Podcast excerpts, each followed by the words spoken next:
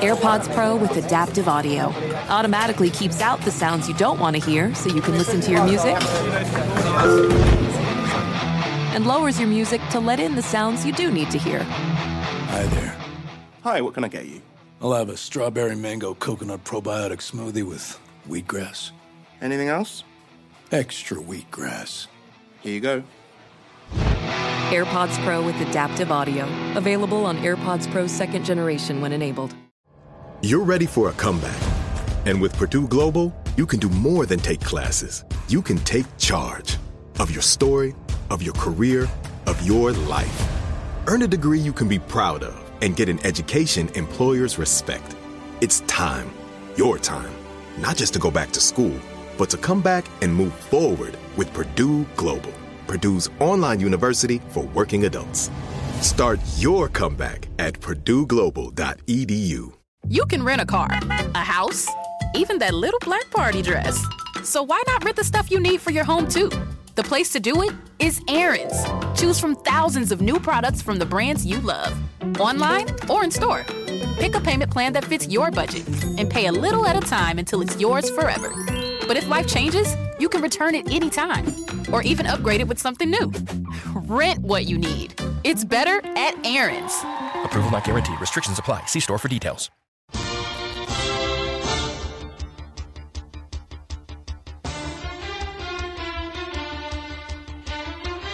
Coming to you live from the Cross Country Mortgage Campus in Berea, Ohio. This is Cleveland Browns Daily on 850 ESPN Cleveland. Here are your hosts, Beau Bishop and Nathan Zegura. All right, let's do it live on a Tuesday edition of Cleveland Browns Daily. Merely Beau Gibby here, Z out. Boy, did he pick a great week to be off. He's done this to us like three times. He Yep. did this on the Amari stuff with no, it was Landry, and then the acquisition of Watson. Or I think he was here for the acquisition of Watson, but he was out for the um, for the first time that that was. It was like, oh, we're on a plane. I think he missed that day, um, and so yeah, he misses. He's out this week, which is a good job out of him. Uh, I got to tell you, and I'm sure that that many of you are out there feeling the same way, and it's just me speaking candidly. It's exhausting. It's exhausting, Gibby. And the thing is, is you can say anything on social without any real repercussions of this. It's why I was so I thought it was so important that we had Graziano on yesterday to just go through the facts of how this is going to play out because there is so much nonsense on this. Um, it's it, like there is. It doesn't even matter who did it. I don't want to call everybody out who does, says incorrect things, but they're these are checkmark people. Um, there's there's a checkmark one that I see right now where it's where the last line says um, if Sue L. Robinson recommends a two game suspension, Goodell can add it up to 8, 10, 17, or whatever, that he has the final say. No, he does not have the final say. He has the final say if there's an appeal process. And let's remember that this is a that Robinson is a jointly appointed independent arbiter of this. And so if if Goodell undermines that, he's undermining the CBA. So that's not how this thing's going to play out. I don't think Goodell will change anything on appeal. I think it'll stay exactly where it is on appeal. And by the way, the NFL wouldn't appeal. The NFL would accept whatever she says. It would be Watson and the NFLPA who would appeal, provided that happens. Um, but this is the, an example of the stuff that's out there that just keeps you know, look, it's our job to chase it down. Um, obviously, we do the show here in the building, so we have we have information that we believe in based on that. But but also just the daily grind of this is it grinds you down, man. It does. It really does. So there's a lot to unfold today in terms of how this is going on, and I, I do encourage you. Um, we I'm sure we put that that was obviously in the podcast last day with with Dan. That really laid out where this is and what's happening today and how long it could play out and the type of things that could come up. I think that that's probably as good as you're going to find on where all of this is. And speaking of Graziano, um, he uh, was he mentioned this to us yesterday, but just reiterating it. Um, Watson will be represented today by his attorney Rusty Hardin, who will argue the facts of the case on Watson's behalf during the the hearings. The NFL will present the cases uh, of five women, four of whom have who sued as supporting evidence for its position, which is that Watson should be suspended for at least the full year. This is Graziano's reporting on this from Andrew Brandt. In Deshaun Watson's disciplinary hearing, my sense is Watson's counsel will not only bring up behavior of certain owners, but acquiescence of the Texans, R.E. Watson's behavior. Representing Watson on behalf of the NFLPA is Jeffrey Kessler, longtime Thord in management side. He will hold no punches on that. Um, this from the Wall Street Journal's Anthony Beaton, the NFLPA, only brings in Kessler for its most significant and contentious issues, so the union is not content to sit back and let the NFL have its way with Watson, which is what we've been hearing for a couple of weeks that the NFLPA was readying itself for this fight and understanding that there was going to be a lot of precedent that they were going to be arguing for in terms of owner versus player. CBS Sports NFL insider Jonathan Jones, Deshaun Watson's hearing today could go well into tomorrow. That part we knew. The NFL, NFLPA, and Watson's legal team will all be present. Um, the NFL is expected to push for an indefinite suspension of at least a year. Judge's decision expected this week. I don't know if that's his own or if that's just cobbling together all the other reporting Correct. that's out there on this. I think that's a bold statement, Cotton. Yeah, the other thing that is pretty wild. Um, I mean, I've seen several reports of Watson being there today. That is not our understanding of it. No, that Watson will not be there today. So um, he will be represented, but it's not my. It's my understanding that he won't be there today. Um, so that sets the stage. Here's the Cliff Notes version of this. There are a handful of people that I think have a pretty good handle on the procedure of this. Beyond that, you're being influenced by who you're talking to. So if you have sources within the NFL, and there's I think a couple people who are here who are you know been pretty consistent on their information, well, that's a certain amount of facts that you're getting through the perspective of the NFL. If you are somebody who has contacts in the NFLPA, then you're getting that side of it from them, and then there's people in the Watson's camp. So in Watson's camp, so those are kind of the three factors of where this information is coming from. Just from a timeline standpoint, there is nothing that states that this has to be wrapped up today, tomorrow, end of the week. There's nothing. This thing could go. Typically, I think it was Jeremy Fowler yesterday, who I think is pretty plugged in. Um, typically, you know, they go a day or two, but this one could go longer. Um, we we just have no idea. The other thing here is anybody who says, you know, that they have an idea on what a potential suspension could look like has no clue because we've never had this process before. There is no precedent for this. Sue L. Robinson, this is first first go at this, so we don't know how that's going to be viewed. Um, and you can use any type of hyperbole for either side to to kind of buttress your argument. So that's what we're trying to. It's decoder. Yeah, no, and at, at at the end of the day, you're at you're at the mercy of someone who has never played the game, has never really worked in the NFL before. I mean, you're at the mercy of a of a judge to determine all of this, and, and that's it- both parties agreed to it. This is what you get. This is the these are the facts of the case, and, and whatever is going to happen is going to happen. I would I do agree with you. I, I think that certain people are plugged in, and the rest of them are. I don't know if I don't want to say they're guessing, but they're getting information from sides to push the agendas.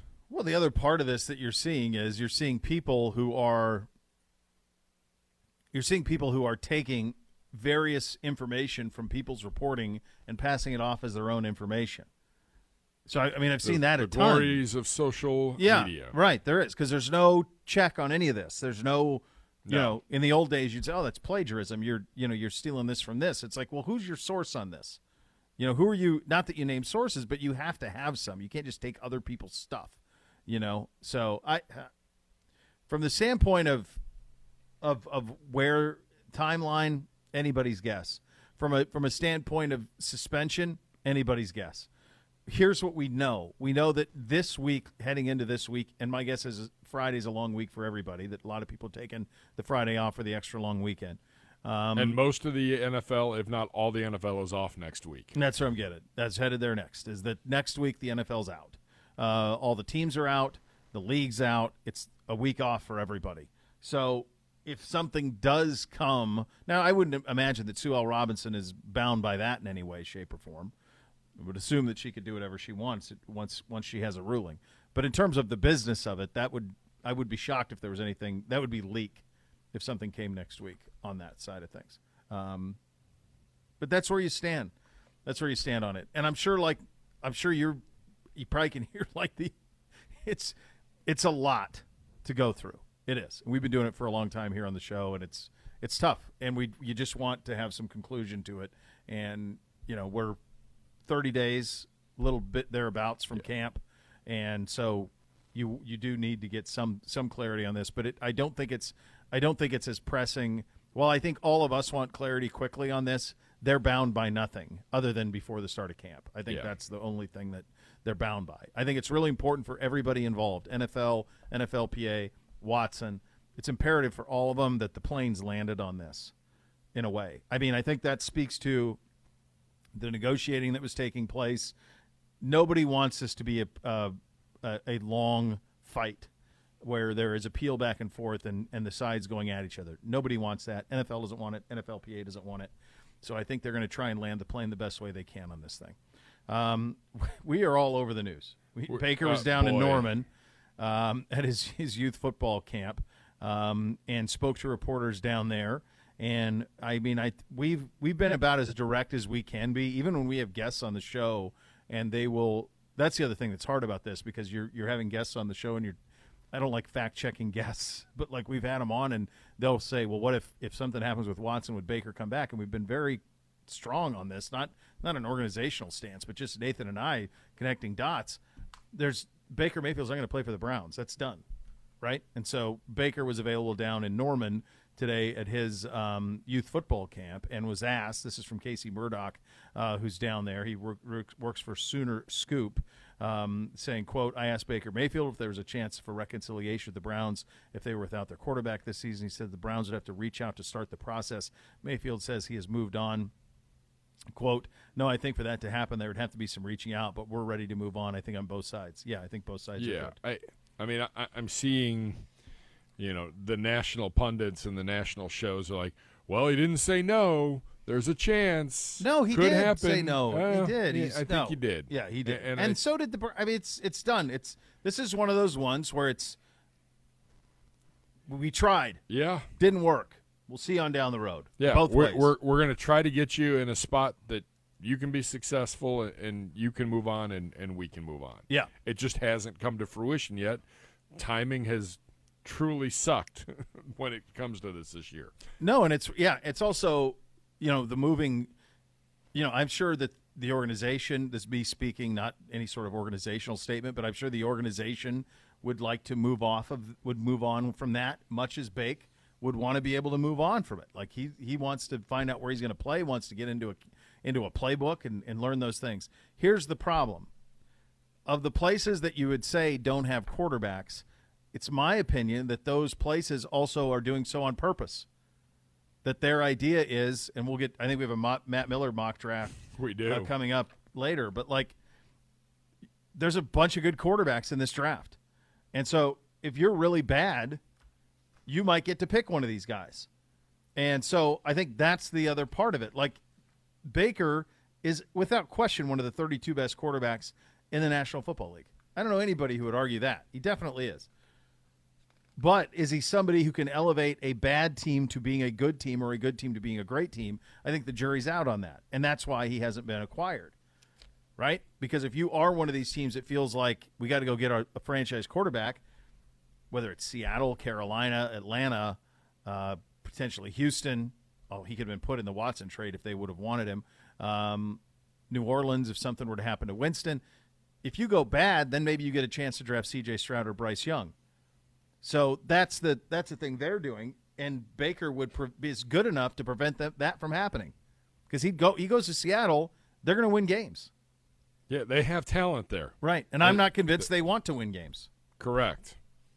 You know, Atlanta, eh, they've got a couple guys, but they're they're in it to Yes, for sure. to win the draft. Yeah, they're in it. To me, it looks like they're in it to win the draft. It looks like Carolina is pretty close to being in it to win the draft. Seattle feels like they're in it to win the draft. Houston's Saints in it to win the draft. they're contenders, but they're what I don't. I just think that division's so bad that somebody has to kind of elevate yeah. the rest of it. But that's that's probably the best you're hoping for on on that front. So that's the that's the thing that's hard with Bake, and that's the same thing with Jimmy Garoppolo, is because they both are better than probably I don't know it's upwards of ten options that are going to start in the league, but the teams that are of those ten they don't really want to win.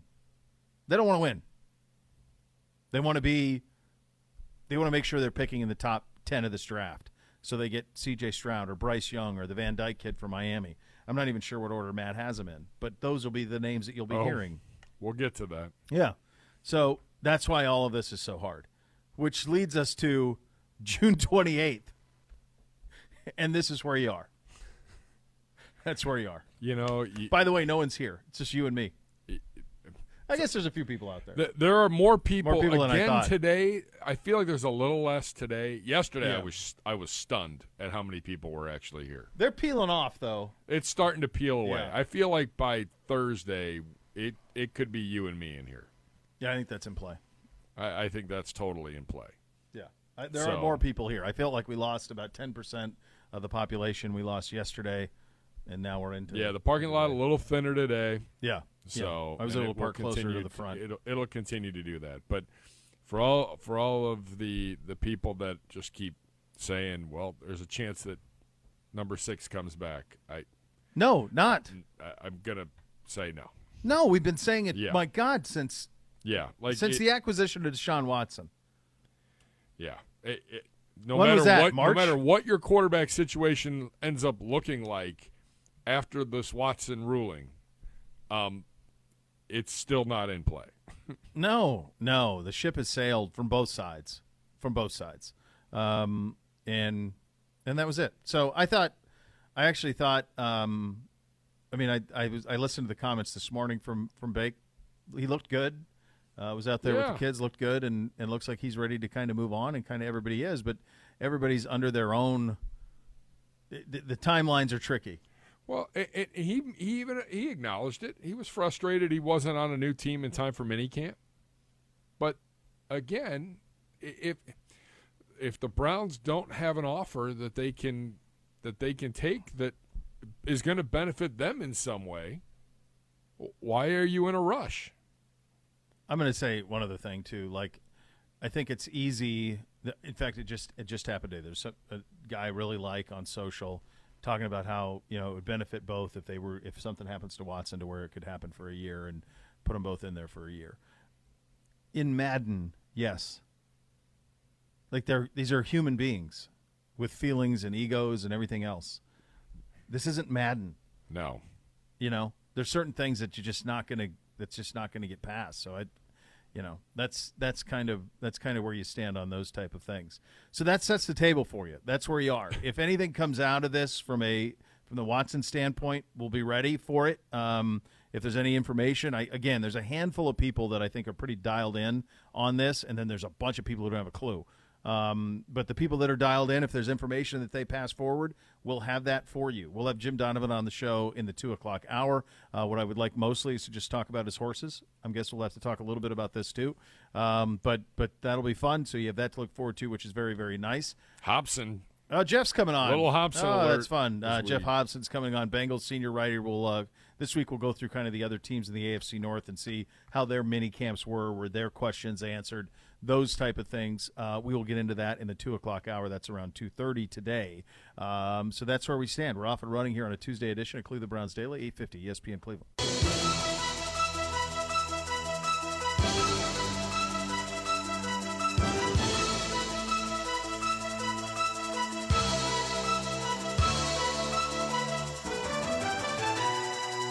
Cleveland Browns Daily on 850 ESPN Cleveland. And the Bath Authority can give you that bathroom of your dreams. You can transform your current bathroom into a custom bath, a spa like experience. Let the Bath Authority make it a reality for you at a fraction of the cost of the competitors. In fact, the Bath Authority is our area's premier bath and shower remodeler. Expert factory trained installers. You give them a call now, you get 500 bucks off your next custom bath or shower remodel. That number is 216 220 8399 or go to thebathauthority.com. It's where affordability meets quality. Guys, they have the largest selection of bath projects. They're all made right here in the United States of America. You can change your bathroom from outdated to outstanding. If you're in the market for a tub to shower conversion, they can help you with that too. Superior Products expert installers at thebathauthority.com. Again, that number 216-220-8399. 500 bucks off your next custom bath or shower remodel. Tell them that Beau sent you and they will take care of you on that. Uh, our good buddy Jake Trotter was uh, ESPN NFL Nation reporter, was on RBS earlier today on how he sees this case potentially playing out between Watson and the NFL. Let's have a listen. Maybe not. Am I supposed to have that up? I believe you were Madison. oh, sorry about that. It's all Hold on. good. Hey, we're all. It's all. Buffer for a second. all- I got you. We're just trying to get to Thursday. We're, we're Madison. trying to get You're Fourth safe. of July weekend. Madison, That's you it. just let You're us know when we have it. okay, I'm sorry. You guys buffer. All right, so we will get to Jake on RBS on this. Um, I do think that the you know those group of people, whether it's John Barr, Dan Graziano, Dan's such a great guy.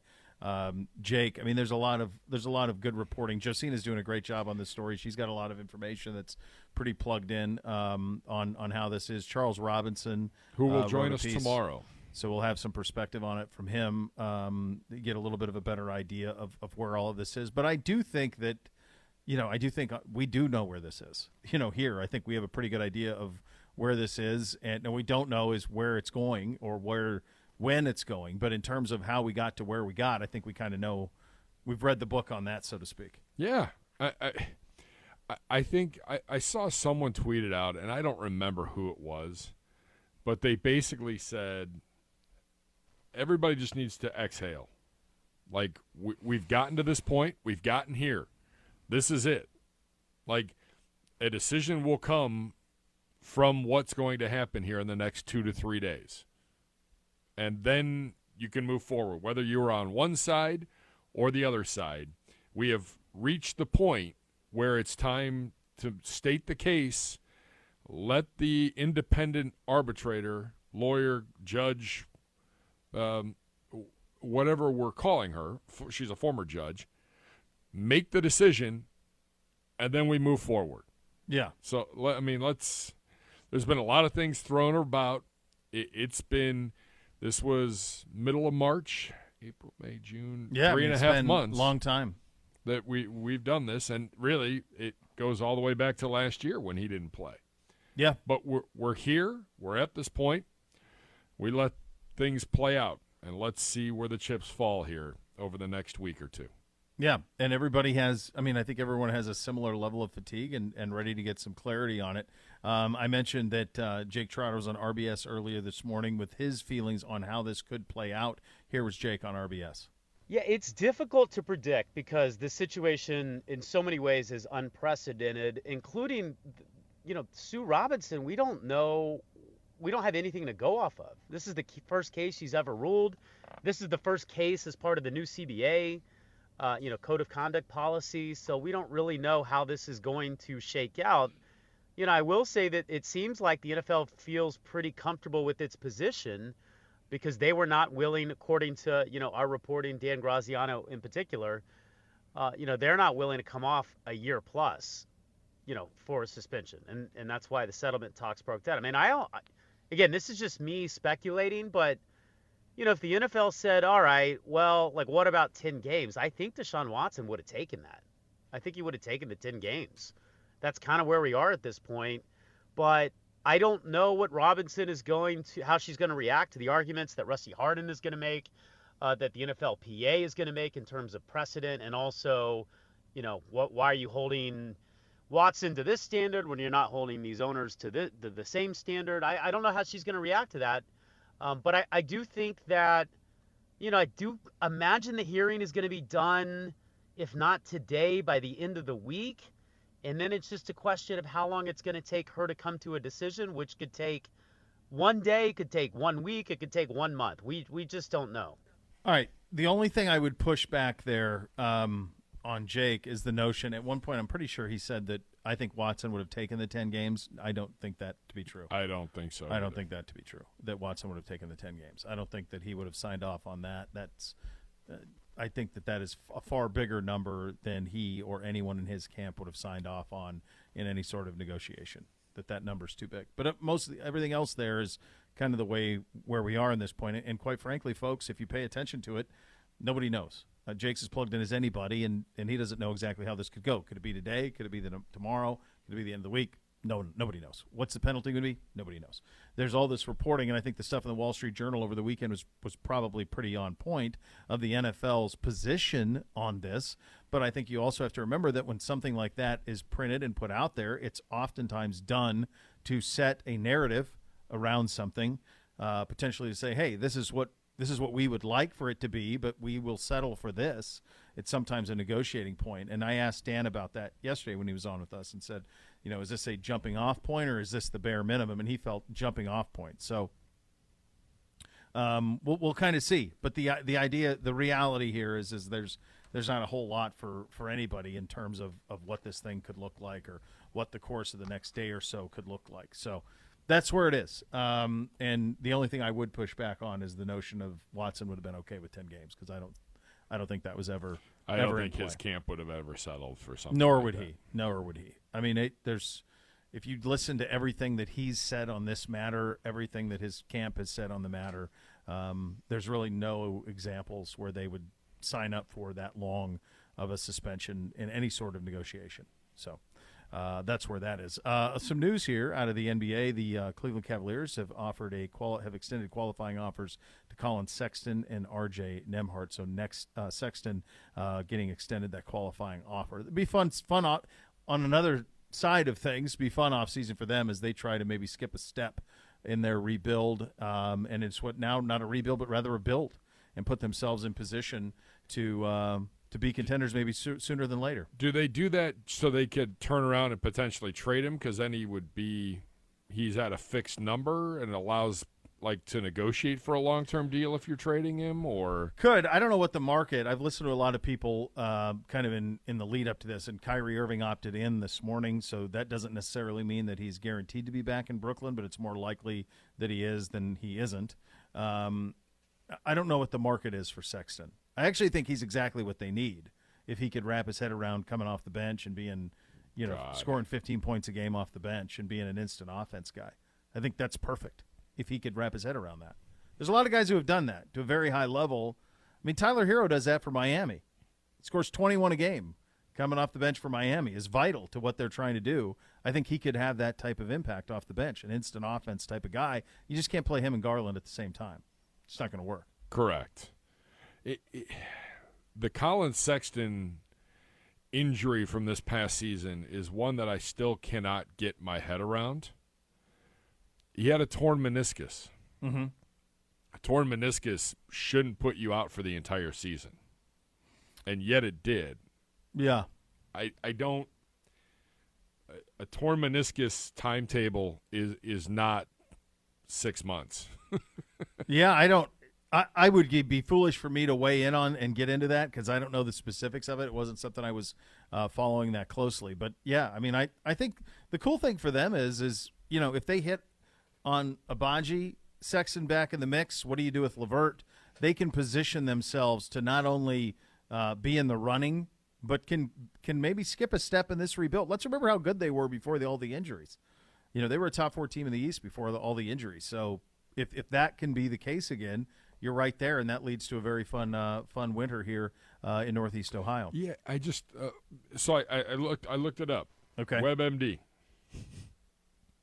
Three to uh, six weeks to three months. That still would have put you back in time for the playoffs and down the stretch, especially when you had guys just falling by the wayside. Yeah. It, th- I don't know. It, it, uh, they make a lot more money than me, and they have very good people You probably just want to be. I, the only thing I think is you just want to be cautious with somebody that young. You know, just be ultra cautious with it. Make sure you get it done right. that one will always. I mean, f- flat out, he was coming into his own. He can Well, score the basketball. Sure, but he was also, you know, it's also one of those things where like you saw him around constantly, like getting shots up afterwards and everything. Like he stayed engaged the whole time. Seems like he's got the perfect work ethic and everything you'd want in a guy. So, yeah. But that um, they got a chance. They're building it. You. I don't think it's a coincidence. Adam Silver at the start of the draft pointing out that Golden State built everything that they've done through the draft. I mean that that's on purpose. You know this whether it's in LA where that is just a disaster or with the Lakers or the Nets, like this three superstar thing, it didn't work. It's not working. It worked with LeBron in Miami, but other than that, it's fallen flat. So, you got to you got to do it through the draft, and they've done a very good job of doing that. Uh, we'll get you updated on the thoughts of uh, Thursday Night Football on Prime Video. Take you around the league. Coming up next, you'll listen to Cleveland Browns Daily on 850 ESPN Cleveland.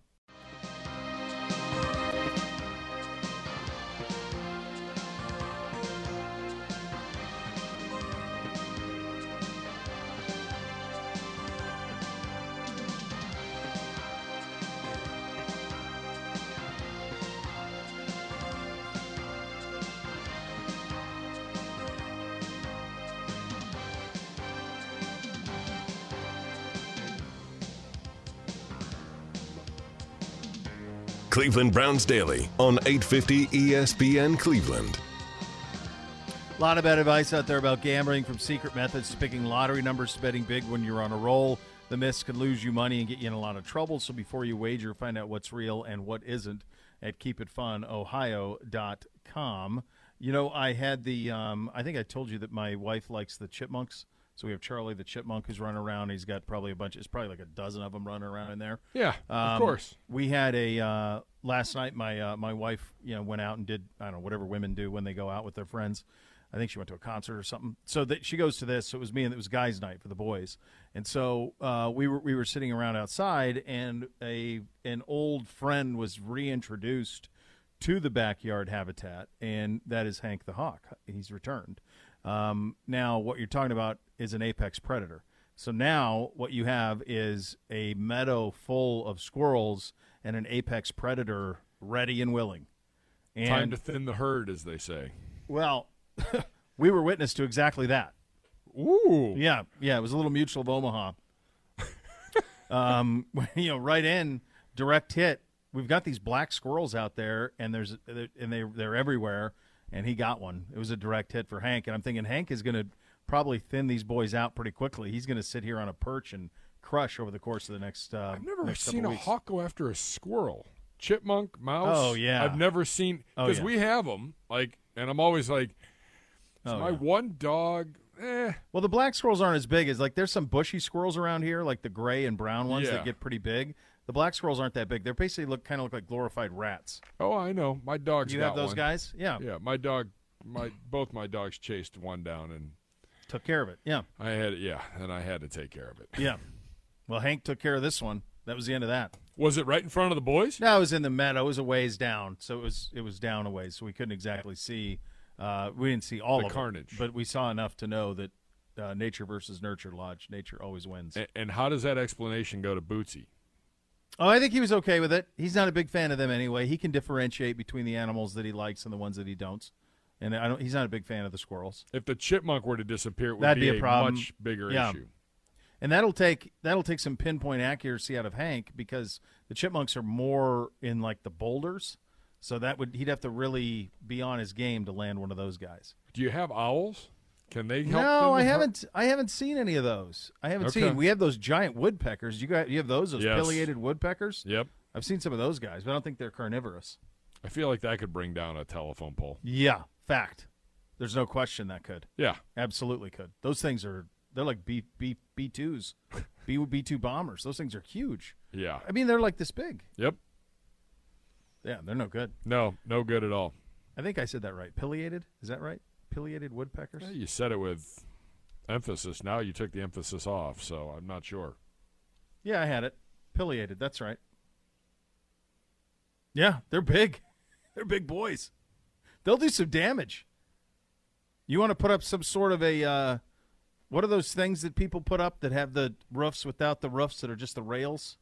They put them up around, you know, in their backyards and stuff. Oh, a pergola? Pergola. I've got a steel one. Well, that's a little bit different. problem. Yeah.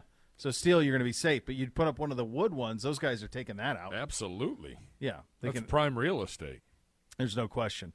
Um, all right, let's go around the league. Prime Videos Thursday Night Football officially announces Charissa Thompson as the host of its NFL pregame, halftime, and postgame coverage. Where has she been? I thought she was with Fox. Maybe on the sidelines.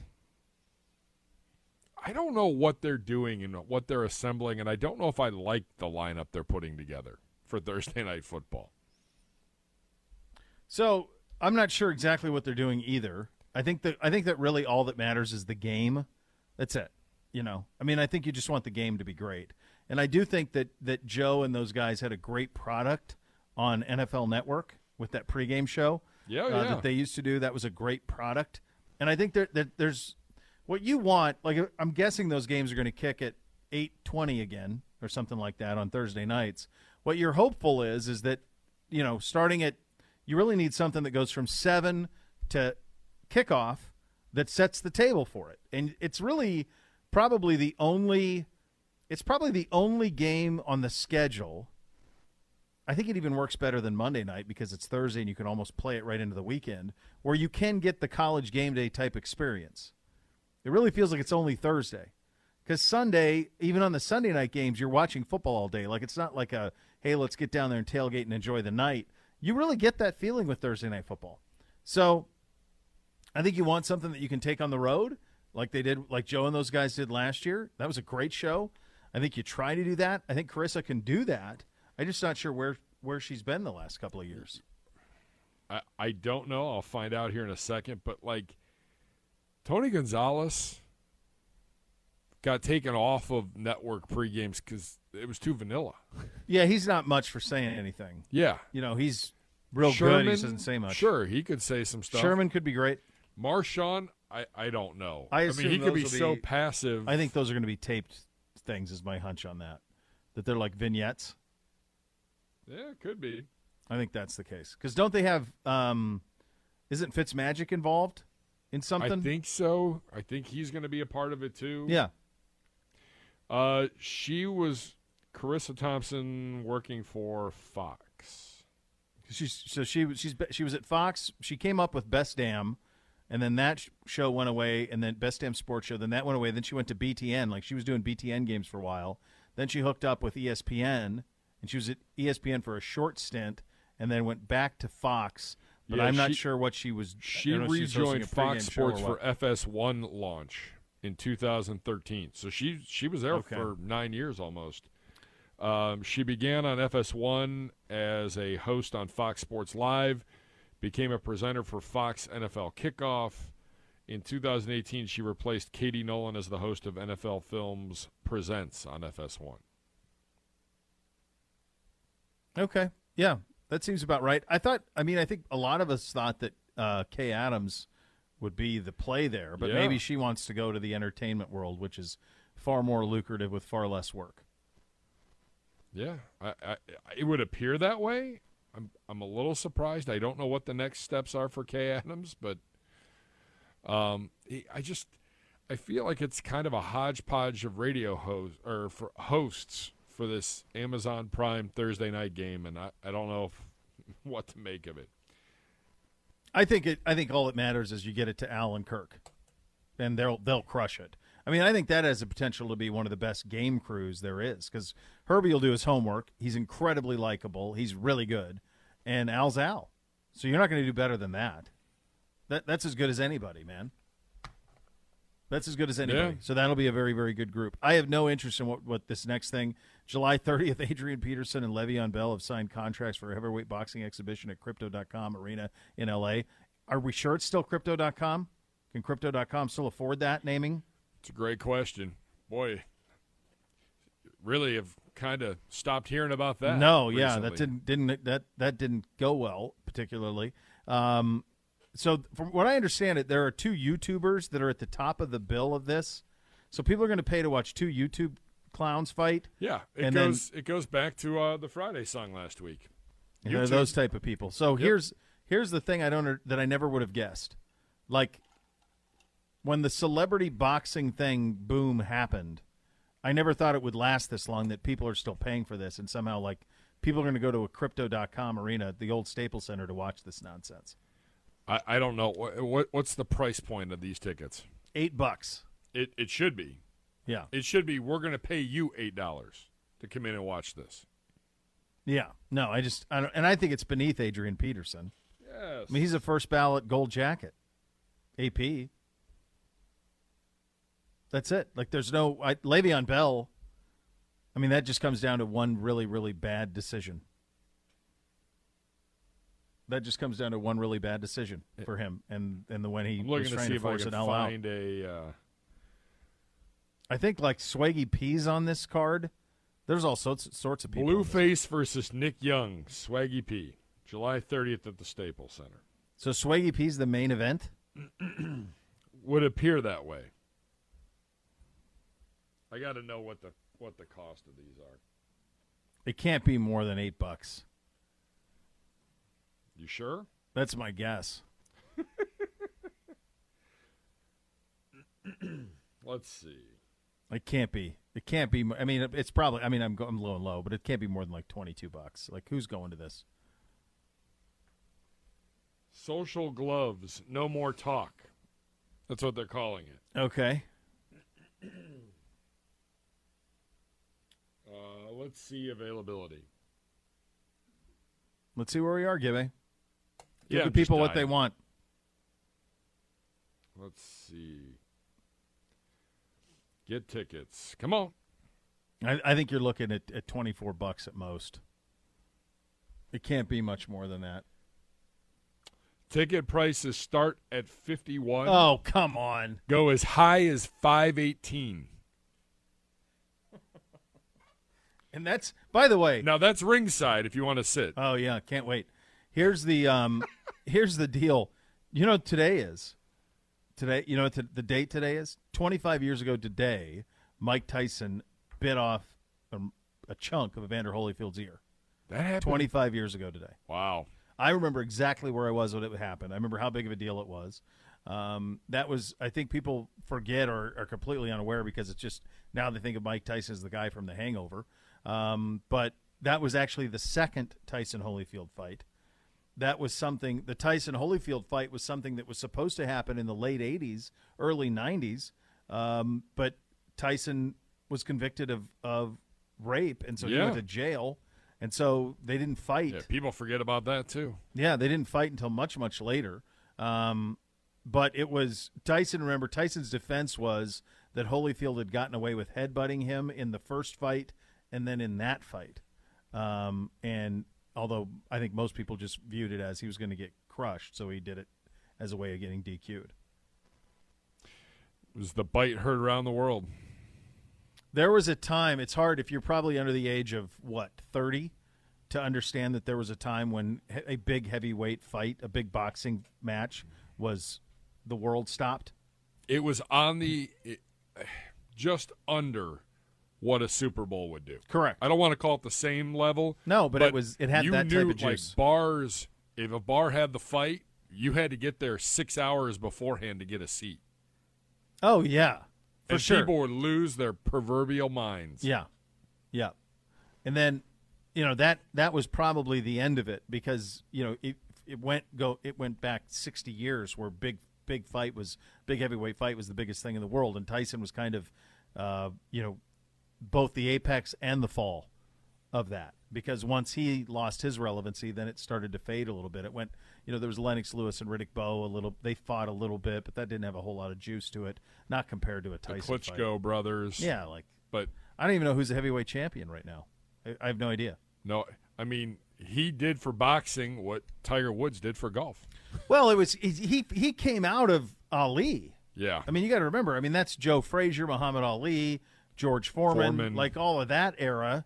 You know that that leads into Tyson, and then Tyson goes to you know through to Holyfield, and then Lennox Lewis, and and then it's it fizzled after that. But it was there was a time where that's what you did. It wasn't just at the heavyweights because uh, you know in this in that similar vein was also Roy Jones Jr. De La like Hoya. yeah, De La Hoya was huge. Roy Jones Jr.'s fights were huge. When he So- fought, you you paid attention. Yeah, well, when Tyson started to fade off, those undercards were more exciting than the heavyweight fight because the heavyweights just hugged each other for three, you know, three minutes every round. Yeah. It would it, it would be a punch or two, and then they'd hug each other, and you were like, "What? What is this? What are you doing? Throw, let's go!"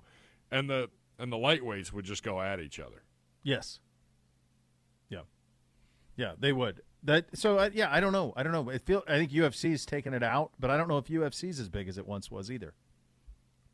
I still think UFC is, but I, I feel like every weekend there's a pay per view. yeah, I think I think that there's too much of it. There was a time. I mean, if you go back to like the Chuck Liddell You know, all Yeah. of, like the his height of his powers. That to me felt like the the biggest time for for MMA and UFC and all of that. I don't know. Um, but yeah, 25 years ago. Do you remember? Were you watching it live? Yeah, I was in a bar. Yeah. Uh, on the east side. I was. I met up with some friends over there. I don't. I was twenty. So yeah, I think I, I think I was dating a girl over on the east side. Yeah. Um. Yeah, I, I over uh, in Mayfield. I can't remember the name of the bar. Maybe a Fox and the Hound. I, that sounds right in my head. I think they had the fights. Yeah. It was. I was at uh, my buddy Dusty Felska's house. We bought the fight and we watched, and that was it. The big we had a big house party and watched the fight. I mean, that's the that's what that we used it. to do. Yeah. Yeah. Anytime Tyson fought, you needed to be. It didn't matter if the Tyson fight was only going to last ten seconds. Well, and then he was that after that he was done. Yeah. He pretty much went away until he showed up in The Hangover. Correct. And had a second life. Is there a definitive documentary on him? There's the there's the one um the one on Cus D'Amato's pretty good. The guy who discovered him. That's a pretty good one, but I don't know if there's like a definitive Tyson doc out there cuz his life is wild with everything that's involved in that. I mean, he's married to Robin Givens at one point. It, it had everything to it, everything to it, and then somehow ends up in the Hangover. Now I come to find out he's selling, he sells uh, marijuana edibles in the shape of an ear out in Vegas. Of course, Of course in he Vegas. is. I hope Holyfield's getting something out of it. And He I don't know what happened to Holyfield. I don't. I have no idea what happened to him the last twenty years.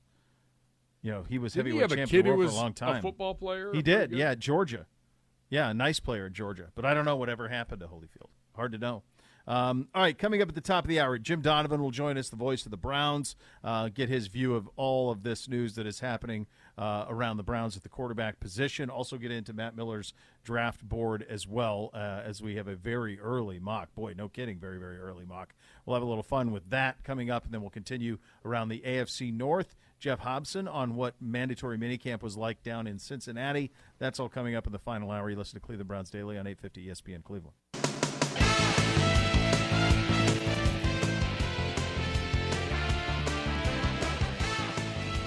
Cleveland Browns Daily on 850 ESPN Cleveland.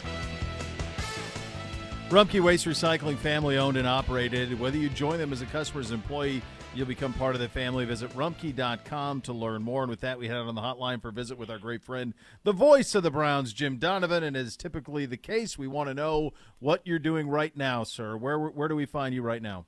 Though I'm on the farm right now, and it is just a beautiful, quiet, very peaceful day. I mean, peaceful for everybody that uh, that is uh, living on this little plot of land here. It's just a beautiful day. Horses are great. Uh, awaiting a hay shipment pretty soon, uh, like and probably going to pick up a second job or perhaps a third job to pay for that hay. that hay's that hay's jumping in prices. I'll tell you what. There's no question. Uh, I could. I tell you what. I, I don't know that the fuel costs would make it prohibitive, but we could absolutely send some hay from Montana your way, buddy. Uh, Oh. we we produce some of that, so we could ship it.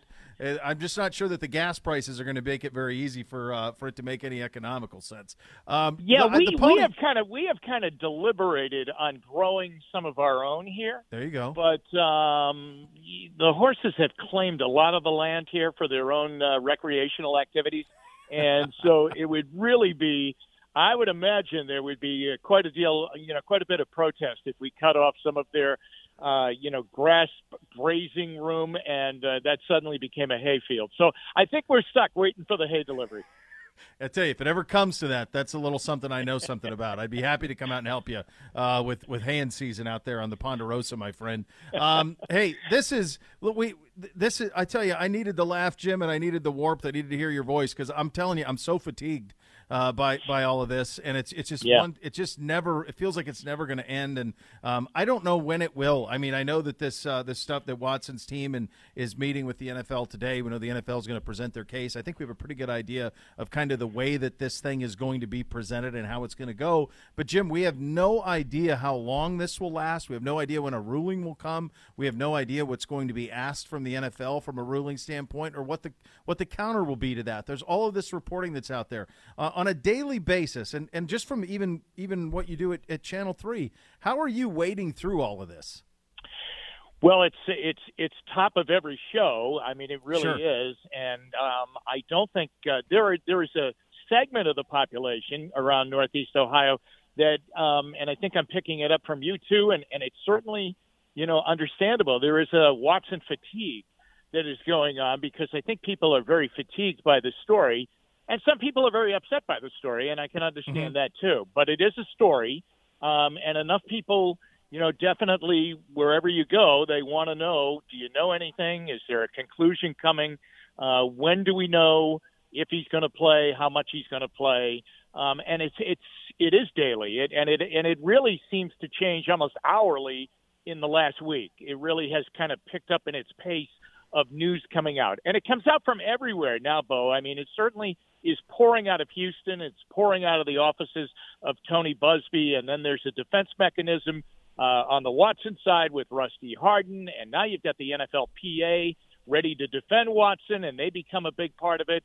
And then you have these very, very strategically placed stories at the end of the last couple of weeks uh, coming out in the in the Wall Street Journal, the Washington Post, the New York Times, and that is kind of the voice of the NFL, kind of sending out their message as to how they're going to fight this thing and what kind of suspension they're going to demand or at least ask for uh, from Sue Robinson in this case.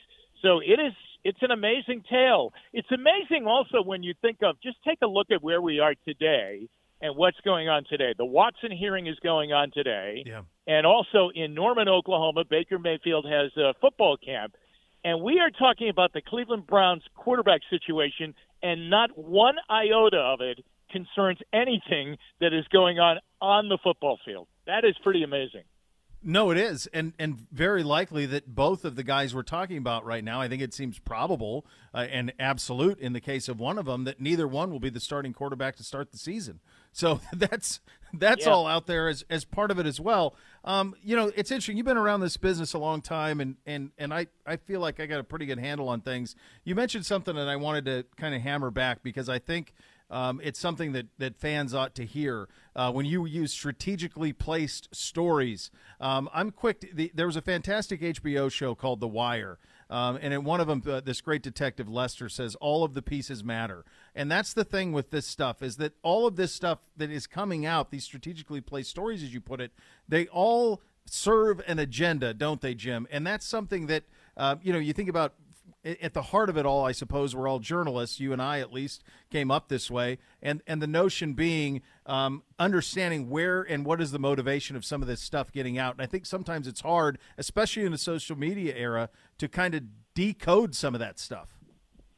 Yeah, it really is, and there, you know, it's um, so much of everything right now is how is everything going to be received publicly, and how do you get it out there to have its greatest effect? And a lot of times, you know, there's not a great deal of attribution, and by that I mean, you know, it's you really don't have specific people when they talk about what the NFL is looking for in this case. There's no identity. I mean, you can assume it's the commissioner, or you can assume it's a group or a cluster of ownership owners in the case that are going to him and saying, "Hey, listen, you know, make sure that uh, you put the hammer down in this story uh, and in this particular case." But they're really in these stories that are published, and typically towards the end of the week, because then they have kind of a lifeline through the weekend, and then you come back and you restart everything, you reignite everything on Monday, and and that certainly was the case again yesterday after what happened at the end of last week. Um, but you really don't have any names attached to anything. You just have, Right. you know, a, a league source, uh, someone very close to what's going on with the commissioner or things like that. Um, but it's almost like you know the line "No names, please," and and that's what goes on here. But these things are very strategically put out there, and and I think throughout the entire case, uh, from the Houston part of it, and now spilling out into the NFL part of it, and certainly from the union part of it. Um, you're going to hear an awful lot coming from all different areas. Really, you know, four different camps: the Buzbee camp, the Watson camp, the Union camp, the NFL camp, and maybe you can add Sue Robinson in as a fifth camp, hoping that she is kind of an independent disciplinary officer in the case. But that's a lot of traffic to kind of funnel through and finally kind of kernel out what is the absolute truth in the situation. Um, you know, and but there is a lot of strategy, and these things are placed with uh, kind of a meticulous precision to get it out there on time so that it has the most effect. I, think, and you mentioned the uh, the Baker side of it, Jim. The that that was something that I think finally we can. I mean, I think those of us in the know, and and you, you I'm sure you've known this for. A long There was just no path for him to continue playing here, and that was both his view and I think the organization's view that look, this was going to be an amicable divorce. Like it's they some ups and downs in four years, but it was time for everybody to move on. And yet we would consistently, and I'm sure you saw this too, consistently see people, especially national people, not so much local people, but national people, constantly uh, hammering, oh, they you know, for one more year, and I just would keep it would so banging your head against the wall, like, listen, that ain't going to happen. And Baker, I think, finally closed the door on that today, don't you think? Yeah, I do, and I think what uh, people have to remember is, Beau, there was there was much more than a Sunday afternoon part of that whole saga from last year. There was a day to day aspect of that. I mean, you know, there was a lot that went on before Sunday afternoon in the lead up to every weekend's game coming up with Baker Mayfield and the injury and the question about was he going to be able to answer the bell and play for that particular week? Did he practice? What's his mood? Is he upset over the OBJ story? Are his teammates upset with the fact that OBJ is not going to be brought back. I mean, there was a lot more than going on than just saying, "Hey, listen, they have that guy under contract. They're going to pay him 18.9 million anyway. Why not bring him back if Watson is suspended?" I think a lot of people hmm. anticipate this is almost kind of like a movie type setting that there would be this summit meeting maybe in maybe in Oklahoma or in Texas or in a diner off to the side, almost like that movie Friday Night Lights when they had to go to the diner and flip Yeah. the coin to see which which school was going to go to the playoff. I think people are kind of saying, "Hey, listen, wouldn't it be something if the Jimmy Haslam and Andrew Berry and Kevin Stefanski were in some greasy spoon diner down near Austin, Texas, and the Mayfield camp came in and they they hashed it over over a plate of waffles, and suddenly, you know, he decides to come back and he shows up in Berea, you know, in late July to training camp to to have this one year that he can play out with the Cleveland Browns. Um, you know, that is a movie script, but I don't think it's reality in this situation because of everything that went on, the day to day aspect. You know, the Sunday deals were what they were. The eight and nine record wasn't what they wanted. His play wasn't what they wanted, and there were a lot of ifs and buts connected to that with the injuries and the injuries to the other members of the team. But the fact of the matter was there was a lot of drama that went on, and I think by the end of it there was fatigue. You know, I mentioned about the Watson fatigue. I think there was fatigue on both sides with Mayfield and the Browns. Yes, uh, agreed on that to that end. Um, in in terms of a just in in your mind, what is kind of how you see this from a timetable standpoint, Jim? We know that the NFL is off next week. Um, we eh, for me, it's hard to imagine something happening then. It feels like it almost has to come at the end of this week, or it'll Yeah. wait a couple of weeks to get some sort of a ruling on this. And I think that's what we You all want. We just want some clarity. Yeah, I think so, Beau. Yeah, I'm sorry. I, I really I think that I think that Friday becomes kind of a target day. There's uh, some reporting coming out from around the hearing today saying that this hearing may have to go into tomorrow because so many people are speaking in the case, you know, because you've added the union into this too now, which becomes a very, very important part of the story, especially for Deshaun Watson, because uh, there's no doubt in my mind they'll defend him and defend him hard. I think they like this kind of fight against the NFL and to test out this whole new disciplinary system that came to be in this new collective bargaining agreement. But even if it goes into tomorrow, that would bring us to Wednesday. You would think that so much, uh, so much has already been talked about in the case, and they have met with Deshaun Watson three or four times, I believe, down in Houston. The league has that you would almost be at the point that maybe you know I would target at earliest maybe Friday before a holiday weekend to come down with this kind of a decision. Um, the later it goes, it's a real problem. I think it's a problem for everybody. I mean, and I think it really becomes a problem for the Browns and a big problem for the NFL because suddenly you would be going in to a training camp season and this story would swallow up league wide what's going on. That's not just what's going on in Cleveland.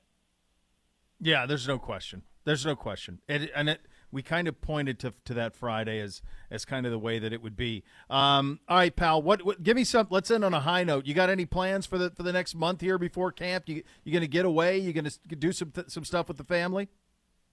Well, we're going to do a lot with the family. There's no doubt. I don't know about getting away because it seems like getting away is a real task uh, these days. I mean, I am hearing such horror stories from people who have tried to get away and are still sitting in airports waiting for flights that just aren't going to get away.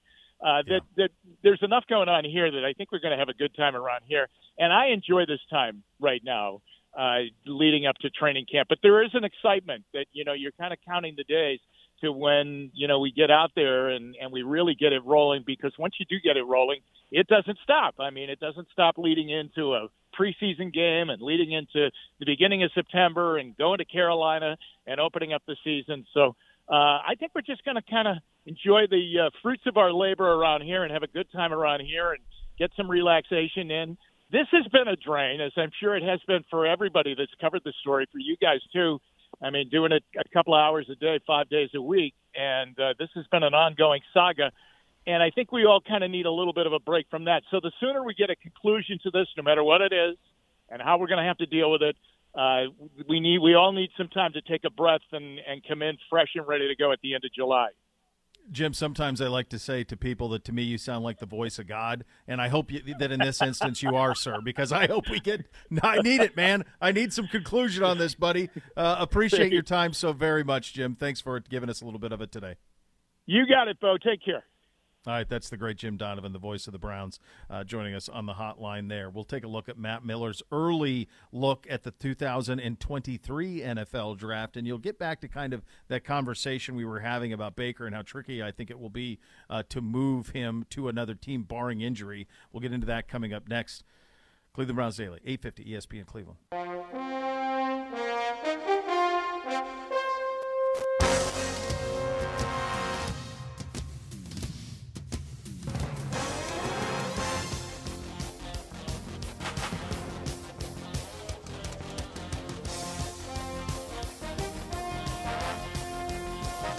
Cleveland Browns Daily on 850 ESPN Cleveland. All right, a couple things in the sports world here. This is from the college football side of things. The Atlantic Coast Conference approves a 3-5-5 format with all teams um, playing in one division that will start next season.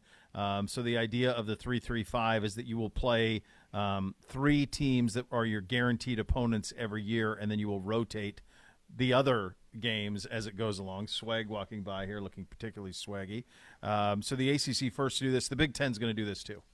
The Big Ten will do this too. They'll do this in the next couple of years. The Big Ten will will get rid of this. They'll get rid of the um, they'll get rid of the the two uh, divisions, and they will they will play a, a, very similar schedule where you have three locked in opponents. My hunch is that the Ohio State opponents would be Michigan, uh, Penn State, and then there would probably be one doormat. So it could be. Um, one of the Eastern schools, Maryland or Rutgers. It could be Illinois. It could be Indiana. It'll be something like that for Ohio State, but they'll always play Michigan and Penn State. And the idea here is that you make you make better television shows. So it's a better television show to see Ohio State play Penn State or Michigan for a second time rather than to watch them play Northwestern or Wisconsin or whoever else comes out, Iowa, whoever else is going to come out of the West. So this is a natural evolution, I think, of the of the, the college model. I will tell you, I'm shocked, folks, that after Texas and Oklahoma bolted to the SEC over a year ago that nothing else has really happened. Uh, the Big 12 has had their answer to this, which was adding Cincinnati and Houston and Central Florida and, and that. But the fact that the Big Ten hasn't done anything is pretty stunning to me that they've sat pat and uh, had no answer for it. But I think you expected that. I Sadly. didn't. I thought they'd be. I thought they'd be bold, and I think there's a roadmap for them to be bold. I I do. You've I mentioned just, it. Yeah, I don't think it's. I think you have to. You have to really lead. Kevin Warren has been the commissioner of the Big Ten. Has been off the grid since COVID. I mean, he he's the one who said, "Oh yeah, we're not going to play." hoped everyone else would follow. The SEC said, "Well, actually, we're going to play. I think we will play." And, And they then did. Justin Fields. and Justin Fields went and fought, and they got to play five games or whatever it was, which was better than nothing. But we haven't really heard from Warren since. He's negotiating a television deal uh, for the Big Ten, so allegedly that's happening. But who knows? Um, but I do think there's now is the time to be bold. I don't. I have. I really believe that that they they have to be bold here. Otherwise, you're going to get lapped a little bit when you look at uh, what's happening around. You're going to make a lot of money in the interim because you still have Ohio State and Michigan and Penn State, and those are still big television products. Um, but how much of that is based on how great Ohio State's been the last 25 years? That's a big part of it. Is how great the Buckeyes have been. And Absolutely. you're not always going to be entitled to that. One bad hire is all you need uh, on that side of things. Matt Miller, speaking of the Buckeyes, I'm my guess. I haven't looked at this. My guess is we'll have some in here. So, the only reason, and I truly mean the only reason why I even wanted to give you this mock draft, Yeah. was because I, I know it's early. I know we haven't even played the season, but there's some things that just don't add up. Okay. Namely, the fact that the quarterbacks don't go one, two, and three. Well, yeah. So, so I think it's what he. So he, what I think is the most interesting right out of the gates is he thinks the Jets are going to be the worst team in football, which I don't think they're I going to be one of the worst teams in football. Unless, and here's the other thing: if the Jets are the worst team in football, then it'll be in large part because Zach Wilson isn't good. So then they would take a quarterback. A quarterback, So, yeah. they he they have him taking Will Anderson. Anderson is in the mold of the Bosas and Myles and Chase Young. Like he's that much of a sure thing. He was the best player on the field every time they played at Alabama, and they had the Heisman Trophy winner. So he's a sure thing at the top. But if the Jets are bad, i my guess is it's because Wilson isn't good. So, and I don't think they're going to be the worst. Now the next two teams, I think, are going to pick one and two. So the Bears, he has the Bears picking Jaxon Smith-Njigba, the wide receiver out of Ohio State, second overall. If the Bears were picking that high, I think they probably wouldn't take a quarterback. They would probably try to give Fields a little bit of help Well, you would hope at some point. at some point. Now they have Hous- he's got Houston picking third. He's got them picking Jalen Carter out of Georgia. I mean, I think that's crazy. They would take C.J. Stroud. Number one, it's a defensive tackle. Hey, you can't take D tackles Wait. third overall. Not when you need a quarterback. no, uh, he's got Jacksonville picking fourth. Um, Not sure I agree with that either. Yeah, that's Eli Ricks out of Alabama, the corner. Um, Atlanta pick. So Atlanta is one of the three teams. The Bears, Atlanta, and Houston to me are the three teams that are trying to get to the bottom. In this case, Atlanta gets their guy at five. They get C.J. Stroud, the first quarterback off the board. He goes fifth overall to it. If C.J. Stroud plays the way we think he's going to play this upcoming season, Yeah. there's no way he is there at five. Someone's coming up. Yeah, he no. uh-uh. Someone's mortgaging it all. No, he's a big kid. He's got a big arm. He's got everything you want. Um, it's fun. So he's got Pittsburgh sixth. He's got Pittsburgh sixth. He has Bryce Young, the quarterback Heisman Trophy winner out of Alabama, going seven to Carolina. Will Levis. Now here's your quarterback run. The quarterback out of Kentucky. He was previously at Penn State. Levis was. They took um, Sean Clifford. They went with Clifford over Levis. Levis has developed into a dude. Would have been nice if he was still at Penn State because it's really all they've missed the last couple of years. They have him going eight to Detroit. Seattle, they have Jaren Hall, the quarterback of BYU. I don't have a lot on him. I don't I don't know, but like Detroit taking a QB at eight, like he thinks Detroit's not going to be good. I think Detroit's going to be better than people think. I do too. He's got Tyler Van Dyke, the quarterback out of Miami, going 10. Um, Yeah, it was more of a big picture. yeah, I, yeah. Just from this, I'm I'm curious, like where he sees us. So like, Where's that other? Well, don't forget it's we the don't other have Houston a first pick. rounder, but where is so that 23rd. Houston He's got a he's got it 23rd. Well, twenty third puts you in the playoffs. I'm Yeah. pretty sure. Yeah, another Buckeye going 22. Paris Johnson, the offensive tackle uh, out of Ohio State, going 22 uh, in this one. There's that pick from Seattle, from Denver to Seattle. Seattle's second uh, first rounder. Interesting. Just something Anthony different. Richardson going. He's Anthony Rich. I don't think Anthony Richardson's going to start at Florida this year. He's got him as a first round pick. Twenty seven. The kid from Ohio State transferred there. The other quarterback at Ohio State. I think he's got a real good chance at winning that job. So the Lions have a couple of ones. Okay. All right. It's a big time quarterback draft. You got four of them in the first ten picks. I, well, I think there were seven or eight in the top 32 here. Yeah.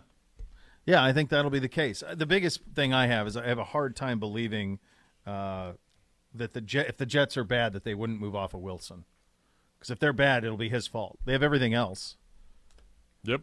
You know. No, They- I agree. I just, again, it, it's June, and it's one of those that I'm like, okay, but this is kind of an idea where you think teams are going to finish too. Oh yeah, that, that's- that's interesting part of it. Like, where does he think they're going to finish? And then B, the thinking of if they do finish here, then what do they need?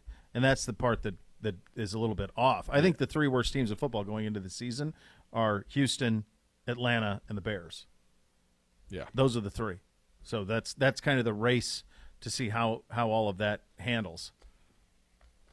All of it. So Yeah. We'll see on that. All right, we will uh, begin our tour around the AFC North with a look at the mini camp down in Cincinnati. Geoff Hobson will join us. Uh, who impressed? Who, stood out? Did they get all their question answered as they uh, head into training camp in a little over a month? Uh, we will visit with him coming up next. You listen to Cleveland Browns Daily on 850 ESPN Cleveland.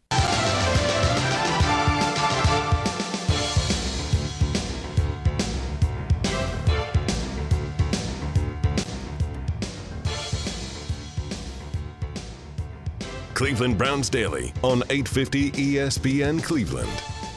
Elk and Elk Serious Lawyers, Serious Injuries. Call 1 800 Elk Ohio for a free case review. Elk and Elk's proud partner of your Cleveland Browns as we head out on the hotline for the first of our AFC North off-season reviews. And this one we head down to Cincinnati for a conversation with our good buddy, senior writer Geoff Hobson, joining us. Geoff, thank you so much for taking the time. Uh, let's start back at the beginning of the end, and that is, of course, at the Super Bowl and kind of the the weeks, the days after that, and kind of how the organization responded, how Joe Burrow responded to that run. Uh, I thought he had some incredible comments afterwards, saying, uh, even mentioning the Kurt Warner football life, like, "Hey, let's let's also be appreciative of what we did." Did that kind of set the tone for this offseason? Yeah, I think definitely. Uh, you know, he uh, he uh, he he got battered, but he uh, got up uh, off that uh, podium, went in and uh, appeared on stage with Cleveland's own Kid Cudi uh, at the post game, and I think he uh, sent that message: we will not have a Super Bowl hangover. He came out of that quickly, and I think that has carried into the spring, where they had uh, had their entire offense out there on the field uh, and it's there's been no changes except for the three offensive linemen. So uh, I think what you know Burrow uh, said and has done. You got to remember, guys, this is the first spring that he's been on the field in his in his pro career. Uh, the first his rookie year was erased by COVID. He was in rehab last spring. So you know this this offense is operating, uh, even though it's a pretty curtailed spring. You know they've uh, they haven't missed a beat. No, I, I imagine that they haven't. I, you know, Geoff, I never thought of it from that perspective. That this was his first real off season uh, with the Bengals, and and a healthy one. Um, probably feeling as good as he's felt um, coming off of, of, of the incredible season they have, which is coming off of the big injury from the year before. Just from a, a health standpoint, um, what has it been like for him to rejuvenate? Let's talk on the field first. In terms of, does he feel like he can now do everything that he's always wanted to do and been able to do? Yeah, I don't think there's any. I think you know. what- I think what he was doing in the second half of the season, you know, was pretty much that way. I think, uh, you know, what Callahan, the offensive coordinator, said was, uh, I think, pretty accurate. He go, well, what he really needed was the rest.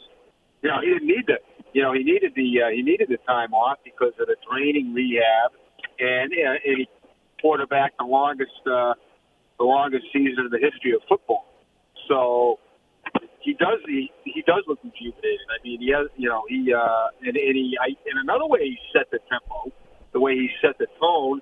You know, we talked to him what two weeks ago when everything wrapped up, and he said, "I'm not going to miss a, a, a I'm you know I'm not going to miss it. Uh, you know, a workout. You know, this is not a vacation that's coming up. I'm going to work out every day. You know, he's going on a couple of trips. He says he'll take his trainer. He'll take his trainer with him. So that sets the tone too. So you know, I think uh, physically, you know, geez, you know, this is uh, we've never seen a Burrow uh, in this tip-top shape. No, not. And then the other part of that, when you're talking about a franchise quarterback, of course, Geoff, is just their presence. And it feels like, from what I'm hearing from you and from others I've talked to down there, is that Burrow's pretty omnipresent, not just at the facility, but around town. He lives there full time. That's it. And and so he's he is the face of the organization in about every way possible, isn't he? Like what he was from the day he got here. I mean, he was. Uh, Yeah.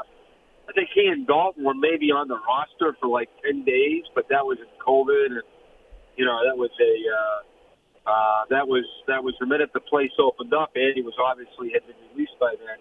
Uh, you know, it, from the moment he was drafted, it was his team, and uh, you know he did that early on with the with the social justice stuff. He came right out, uh, tweeted support for his teammates, uh, and uh, you know every team bet in 2020 there, and uh, Joe was at the fulcrum of that stuff. Uh, he was a rookie as a he was a captain as a rookie, you know, which is even for quarterbacks, I think that's uh, that's pretty rare. So uh, this guy's, uh, you know, this guy's. Uh, uh, you talk about what he did on the field. I always talk about what he did, what he does often, what he means often. Greatest team leader I ever saw was Boomer Esiason. You know, Yeah. and uh, and and and this kid's uh, this kid's kind of out of the same mold. Yeah, it certainly seems like it. And so then the job this offseason, there were several jobs that the front office went about, but chief among them was getting that offensive line sorted out. They got three new faces up there. La'el Collins, obviously, one of the, the one that, that most people know so much about. How have those guys been integrated in through this offseason um, and the work that was done through the spring and the early summer? Well, you know, these guys are pros. I think that was the big thing that uh, you know those three guys they became the uh, the most experienced linemen in the room once they came in. So uh, from a you talk about tone setting, you know, you get Ted Karras, uh, is a two-time Super Bowl champion, the starting center. Uh, Alex Cappa, uh, some great teams with Tampa, won a Super Bowl, uh, and Collins was on, you know, was on some of the best offensive lines in the game. So I mean, these guys are they're walking right in. You can, they're- they're plug and play, and they're leaders too. I mean, that's the other end of it. I Cappa, Cappa didn't practice because he had some uh, he had some uh, uh, a minor procedure done. He's going to be back to the beginning from the beginning of training camp. So uh, he didn't, uh, you know, Jack. Um, you know, he did not take the uh, he did not take the, the snaps, but he was there. But he's a veteran. You know, he's like I said, he's a plug and play guy. And uh, you know, three three big question marks answered in the first you know 48 hours of free agency. Boom, boom, boom.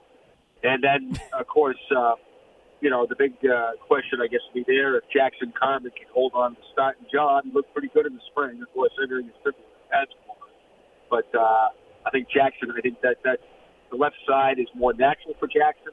He's had a year to transition from tackle to guard, from college to the pros. So I think they feel like they're going to get an uptick there. All right, let's uh, Geoff. Let's take a look at that at that rookie class that was drafted. They go defensive back uh, with the first two picks with Cam Taylor Britt in the second round. Dax Hill out of Michigan, uh, know him pretty well. The defensive back in the first round. Um, what did you see from them uh, this spring, and and did, any of the other rookies jump out in terms of being very impressive for you? Well, it's literally a quick look because they're fast. Yeah. Uh, but really, honestly, fellas, you know how this stuff is. You can't get anything. You can't can't get much out of it except you know, yeah, these guys look fast on the field. I they I do think they think Dax Hill really uh, uh, picked up the system terrific. He's he's as advertised. Very solid guy uh, with the playbook. Smart guy, experienced, good character guy, uh, as is the whole class, I believe. But Hill really, Hill really showed up as this. You know, he, he walked right off the draft board and was, uh, you know, I, I think they could feel pretty, pretty comfortable with that. Pick, and they do feel comfortable with all those guys. Nobody looked out of place, that's for sure. Uh, premium on speed in the backfield, and you could see it. Um, I think you know guys like Cam Taylor Britt and Tycen Anderson, who are uh, the second and fifth picks respectively. Uh, they both traded. They, they traded up to get both of them. Um, they're they're uh, uh, guys that are going to develop. They'll have time to develop, uh, which is nice when you're in this situation. You know, you weren't uh, there were no drafting for needs. You know, they went right. They they they let the board come to them, and I think uh, you know I think it. Uh, they had to beef up uh, some uh, some numbers in the secondary, and they did that. Yeah, they no question did. Um, and and that let's stay in the secondary because Jessie Bates uh, is a is a big part of that and, and has been a big part of it. Where where are we now? Where are the Bengals now with Bates? And and what what will that look like over the course of the next month? Yeah, I don't know. You know, they're like uh, you know, like any franchise free agent situation. They're hoping they can get something done with them by by July 15th. They'd love to have him back, and if they can't get him done by the 15th, they'd still love to have him back and, and work something out. But uh, I think all, what they know right now is you know what they've always known. They love the guy. His teammates love him. Uh, a great presence in the room. Great leader. Uh, one of the best safeties in the league. You know, uh, and he'll be back. He'll play, and he'll be really good because he is. Beyond Yeah. that, how many years? I don't know. I think that's obviously, obviously they'd like to, they'd like to hammer something up, and obviously they've got, you know, it's going to be that's going to be the challenge for this club in the next couple of years. They got a lot of talent. They built one of the most talented young rosters in the game, and now you got to keep them. And, uh, how do you keep Burrow and Chase? Higgins? Well, you know you're going to keep Burrow. You know that's going to happen, and you got to keep, but you got to keep as much as you can. So uh, the puzzle, you know, the puzzle is just starting. Yeah, and it's it does feel like they're in they're entering into what should be a long golden era here. A lot of young guys all coming up together. They've drafted really well. They're building it very well. Geoff, big picture organizationally, um, and, and I know there's been some movement down there on an indoor facility and a, and a bubble and those type of things. And I saw that you know season tickets were sold out. I saw that the um, the the facility down there, the practice fields, got a sponsorship on them. So this is stuff that's heading in the right direction for the organization. Where are they with the indoor bubble and, and perhaps a permanent indoor facility down there? Yeah, there'll be one. Uh, they'll be able to get in the bubble. Uh, I think they're thinking in November. You know, uh, just in time to get ready for uh, Cleveland, whether it's here or there. And Right. uh, you know, I think uh, I think everything's evolving with uh, you know trying to get uh, trying to get something permanent. You know, I think that's in the you know that's uh, uh, trying to get that done as well. But I mean, I think uh, future of the organization is as bright as it's ever been. I mean, uh, on and off the field. Uh, you know, I mean, Elizabeth Blackburn, uh, Mike's uh, granddaughter, and uh, and her sister Caroline have, have, have come in and uh, done a been a big impact off the field with social media, uh, the website, and video, and they uh, you know they've come in with uh, Troy and Katie is running the uh, running the day to day stuff. Their parents, and uh, they'll be they'll be uh, tasked with keeping the roster together. And Mike Brown still has still has a hand in this. So uh, it's uh, you know, I mean, they've pushed all the right buttons, man. You can't, uh, you know, the Ring of Honor is up again. They're they're they'll have their second class in there. Uh, that Thursday night game at the end of September. You know, that inaugural class uh, really was a great hit with the fans of Paul Brown and Anthony Munoz and Kenny Anderson and Kenny Riley. Going to be really interesting to see who's next. Uh, and uh, you know, so it's uh, it's all you know, it's. Uh, you know, uh, you look back at the 80s, you know, when they were coming off that 88 Super Bowl, how popular they were, you know, and you can probably multiply that by 10 because of social media and where we are in the information, in the, in the, in the information age. The Bengals are as hot as it gets, not only in Cincinnati, but around the NFL. Yeah, there's no there's no question about this. I'll get you out of here on this one, Geoff. You've been around the game a long time, obviously. Um, we, we, when you look at the this AFC and the amount of young gunslingers that are, in some instances, haven't even reached their, their prime of their careers. Do you recall a time as tough as it is right now in the AFC? Because I, I think you could talk about eight teams that probably think they could win the Super Bowl out of the AFC. Yeah, you know, it's funny. You get so, you guys know this, it's so tunnel vision in the AFC North. The AFC North is always ridiculous. You know, I don't care. Even when Cleveland was down, that was always a tractor pull. You know, so it was such tunnel vision. You think of the AFC North for the last 20 years. You know, it's been some great clubs, great quarterbacks, great defenses. You know, great games. I mean, you couldn't even think about the rest of the AFC. But yeah, if you peek over the curtain, if you peek over the the steel curtain and through the jungle and uh, through M&T Bank and the and the dog town, if you if you can if you can get over that, you look over there and you know, wow. I mean, look at the AFC West. You know, look at the look at the Bills with Josh Allen. I mean, it's uh, you know, a Tennessee with Vrabel is, is, is always. I mean, look at the coaches. Uh, Harbaugh is a winner. Tomlin's a winner. Um, you know, um, uh, Vrabel in Tennessee always churns them up. You know, so uh, Reid, Andy Reid is is, is, is always going to win 11 games. So yeah, but I, I I hate to look through the I hate to look through the I hate to look through the uh, the leaves of the jungle because it's uh, it's tough enough with uh, the Ravens and the Steelers and the Browns coming in here, and it's been like that for 20 years. Yeah, it is, man. It's an absolute meat grinder. Thanks for your time today, Geoff. Really appreciate you, pal. Have a great summer. Guys, thanks for saying I've I've been around for a while. It's a nice way of saying I'm old, but have, have a good rest of the summer. you too, buddy. That's Geoff Hobson, our buddy with uh, the Bengals, senior writer down there. Yeah, they're flying high. They've they've got everything uh, going the way that they need to. They're lined up. They've got great drafts, um, and organizationally, they're coming along. And I think those the Blackburn family. It seems like they're kind of turning the page a little bit and getting everybody where they need to be in terms of how they go about their business. Well, it, it is a when you have the franchise quarterback, you can start making asks of things to improve things, your facilities, Yep. putting in a, a winter facility, uh, just in general, upgrading things, spending more money on your roster. It's When the little kn- things they weren't doing too. I mean, we would have guys they, they they weren't they previously weren't doing. We'd have guys you know come in who would been down there. I've I've known guys in the league who had been down there. It was a little things from like you go in for a workout as a free agent and they don't give you any gear or they would charge you for food, that type of stuff. Like they're they don't they're not doing that stuff anymore. So that's headed in the right direction. Yeah, So- and, and and needed. Like if, if you want you want everybody in your division to be competitive. I mean, this look. It's when we get to as we are intended to be, whenever that is, um, and you look around, and this roster is what it will be as it's intended to be. The Bengals, the Ravens, and if I mean for the Steelers, it's just a matter of do they land on the, any of those quarterbacks or any of those guys hit at quarterback. Um, but if not, the rest of their roster is decent. Um, but the tus us, the Ravens, and Cincinnati, that's that's brutal. That's brutal getting out of that. And then you go to the rest of the AFC and you start to see what's what's being done around the league. Um, Burrow had the crazy. I mean, it's the reason I asked him about the. Um, I, I've heard this from several people. Uh, Burrow basically, I mean, he's all in Cincinnati, fully moved there. He doesn't go anywhere in the offseason. He stays in Cincinnati. That's it. Um, and I do think that that's pretty healthy when your franchise quarterback is at the facility all the time. Yep. Like that's a win when he lives there in the offseason.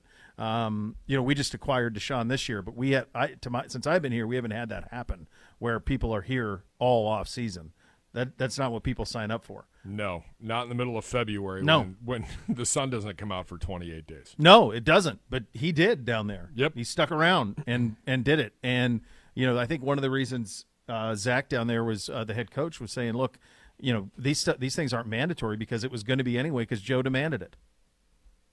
That's that's how, that's how you build it. They it's amazing. They they picked the one year to be bad, and then he was the kid who was available in the draft.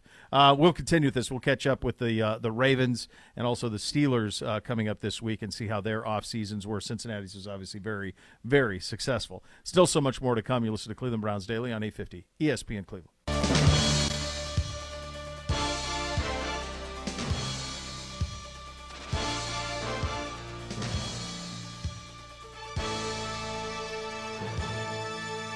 Cleveland Browns Daily on 850 ESPN Cleveland. All right, so Gibby uh, is um, doing. You send me an animal, something from It's the Call animal of the. Wild segment, I All right, feel so like. there's a guy. He looks like he's in the bushes. Hunt. Oh my! And it's an elk. Charging. It's an elk coming at him a thousand miles an hour, and the elk smokes him. The, the elk smokes the hunter, um, and oh boy, got him in the eye, or did the butt of the gut boy? I mean, that is a full day. Didn't right expect that when you went hunting this morning. No. But in a way, I think that that's appropriate. That's what you get. I think we all understand it. Like if you go out hunting, there's a chance that I mean sometimes you get the bar, sometimes the bar gets you. Or in this case, sometimes the elk gets you. Yeah, don't don't come at me. My job is to take you out, not That's you right. to take me out. Holy cow. Have you ever seen an elk in person, Gibby? Yes, in Maine. Okay. Enormous. Well, I didn't know they had them in Maine. I believe they do. They have elk in Maine. Maybe it was a probably moose. do. I might be wrong. Well, moose are even bigger. It, whatever, whatever I saw up there, I'm pretty sure it was an elk. I mean, that would add up that they would have them there. I mean, you're far enough north. Whatever it was, I wanted no part of it. I'm like, that thing could screw up a vehicle. All right, so there's no elk. The eastern elk disappeared from Maine in the 1700s. Sad. So it's got to be moose. All right, then I saw a giant moose. Well, they're even bigger. yeah, oh yeah, yeah. Moose population. Yeah. you're good. That's where you saw. Yeah, moose are even bigger. Have you Those seen an elk? Oh God, yeah. Oh yeah, lots. Yeah, they're a full day. They're beautiful animals. They're fun. They're a good time. Don't get near them though. Horns are sharp and pointy. Uh, the next level is coming up next. We're back tomorrow. Thanks for listening, everybody. Cleveland Browns Daily, 850 ESPN Cleveland. You've been listening to Cleveland Browns Daily, a production of the Cleveland Browns and ESPN 850 WKNR.